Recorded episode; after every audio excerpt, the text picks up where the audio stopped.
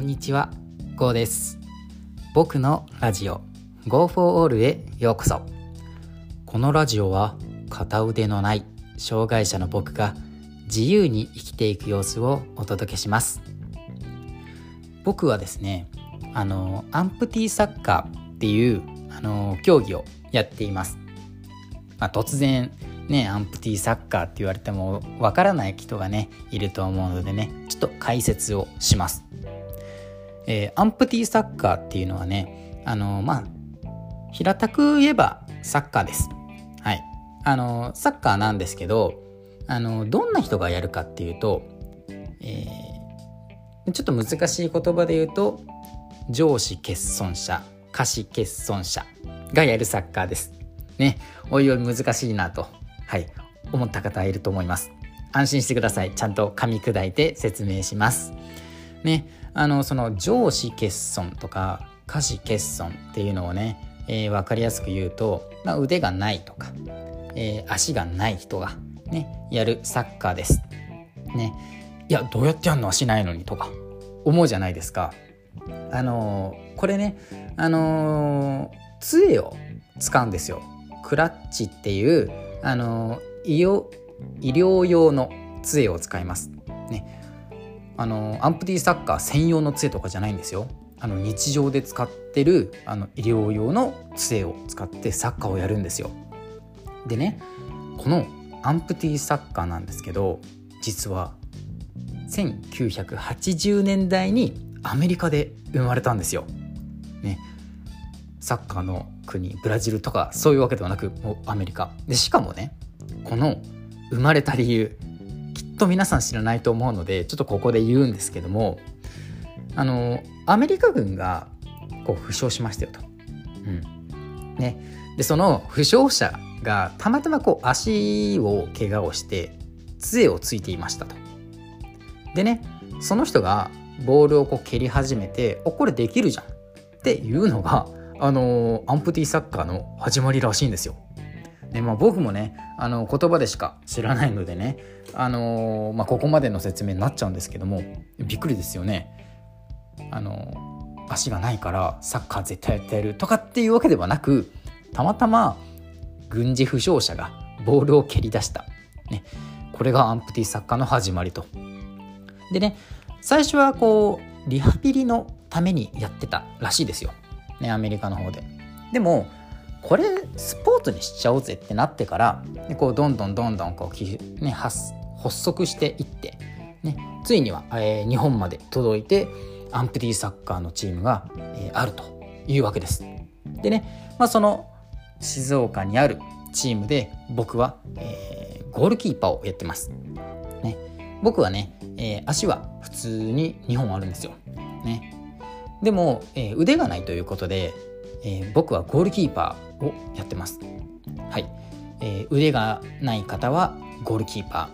ー。で足がない方が、えーフィールドプレイヤーっていう形で、えーアンプティサッカーは構成されてるんですよね。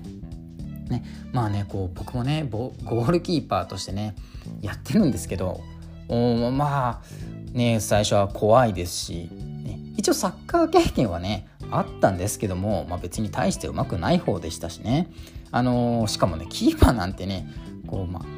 あ、遊びでもそうそうやらないポジション。っていうわけでねもうドキドキですよ。始めたのがそうだな半年前ぐらいかな。うん、そのくらいにこう始めたんですけどね、まあ、まだドキドキしますよ。ボールが飛んでくるだなんてね、うん、怖いですよもう。ね正直な話、ねまあ、そういった意味ではねこうゴールキーパーって大変だなとか怖いなってめちゃめちゃ思います。もうねこう共感しまくりというか。うん。あのーだってボール飛んできたらね怖いですよ普通に。しかもこうそれを止めに行くと。で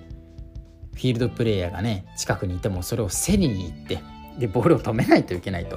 もうどこに止まっね当たってもいいから止める、ね、その覚悟を持ってこうボールを止めるんですからね。まあ怖いですし痛いです。ね。えーこう雨の日だったらぐちょぐちょになるし、ね、泥だらけにもなると、ね、点を決められたらプレッシャー、ね、もうまさにこうミスが許されないと、うん、こう学生の頃はねフィールドプレーヤーやってたんですけれどもやっぱこうやってみないとわからないなと、はい、思いました。ゴールキーパーも。ねまあアンプティーサッカーもそうなんですけどあの、まあ、ゴールキーパーやってねあこんなに大変なんだって、はい、あの今切実に思ってます。ねあのー、きっとねアンプティサッカーをねやったことがないっていう人もねあのー、実際やってみるとな、まあ、こうめちゃめちゃわかると思うんですよ。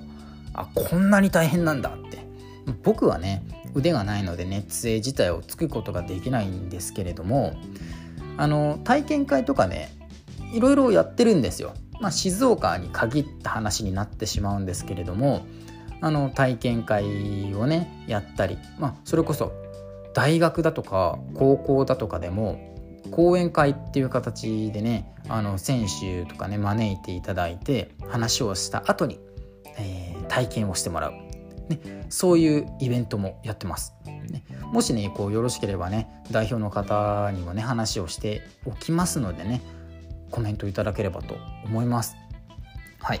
でねあのー、まあそんなこんなでね、まあ、キーパーやってるんだけれども、ね、めちゃめちゃ大変っていうのが分かったと、うん、やったことないからね。大変さっていうのは分かんないんですけれどもいざやると分かると、うん、まあただねあの、まあ、だからこそあこれいいなって僕思うんですよ。キーパーやったことも良かったって思うしアンプティサッカーやり始めたこともああ良かったって思ってます。ねめちゃめちゃ痛いキーパーだし。点決められたら嫌だっていうプレッシャーに駆られるキーパーだしミスが許されないっていうキーパー。でもよかったな、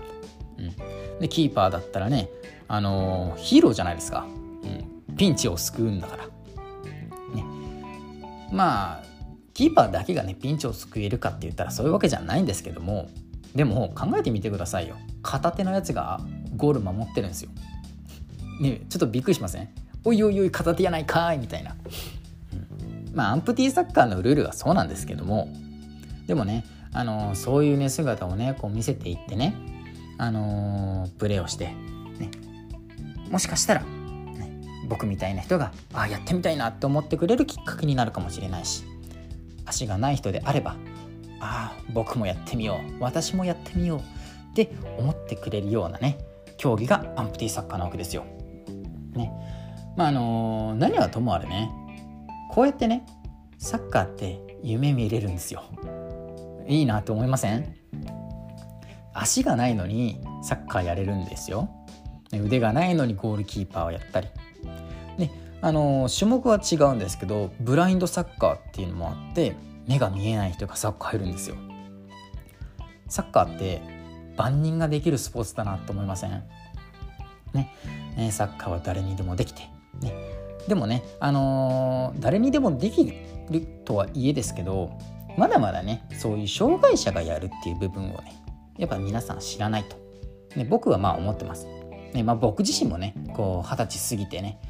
うん、23ぐらいだったかな24だったかなの時にねアンプディサッカーっていうのを知ったわけですよ、うん、それまでこう全然知らない競技、うん。ね、1980年からあったのに全然知らなかったです。うん、っていう意味ではねあの、まあ、これからね僕たちが、ねまあ、もっと言えばね僕がねこう広めていく、ね、そういう人になっていければなって思ってますのでねあのもしねこれを機会に、えー、ちょっと興味持ったというか、ね、まあ面白半分で見てもらうのもね最初はありですよ。ね、足にないやつにどうやって蹴ってんだとか腕にないやつにどうやってキーパーやってんだとか、ね、ねそういう観点でねまあ、見てもらえれば、新しい発見が見えますしね。サッカーの可能性いっぱいあんだなっていうことを知ることができると思います。まあねこうやってねサッカーは夢が見れると、ね、まあ僕もね夢を見てますし、ね、それを叶えようとしてます。ぜひぜひ皆さんあのー、おのおのねやっぱやりたいこととかっていうのもあると思いますのでね。ぜひぜひそういうなんだろう、ね、こう志を持てるもの、ね、見つけて挑戦してみてはいかがでしょうか。ねえー、まあ僕がねこうせっかくラジオで言ってるのもあれなんでねちょっと言っちゃうんですけどもアンプティサッカーの方もねできればねこう応援していただけるとねものすごい励みになりますのでねはい、えー、応援お待ちしております。ね。これからもねアンプティサッカーに限らずね僕のねこう障害者っていう目線から見た情報はねラジオでも SNS でもね発信していくのでね、えー、随時お待ちください。まあね今回はこんなところで話を終わりにしようかなと思います。ご清聴ありがとうございました。最後に僕の活動については音声以外でもブログや Twitter と SNS で日々発信しています。興味がある方はプロフィールのリンクよりご覧ください。またコメントをいただけたりフォローをしてくださると大変励みになります。それでは次回の放送でお会いしましょう。バイバイ。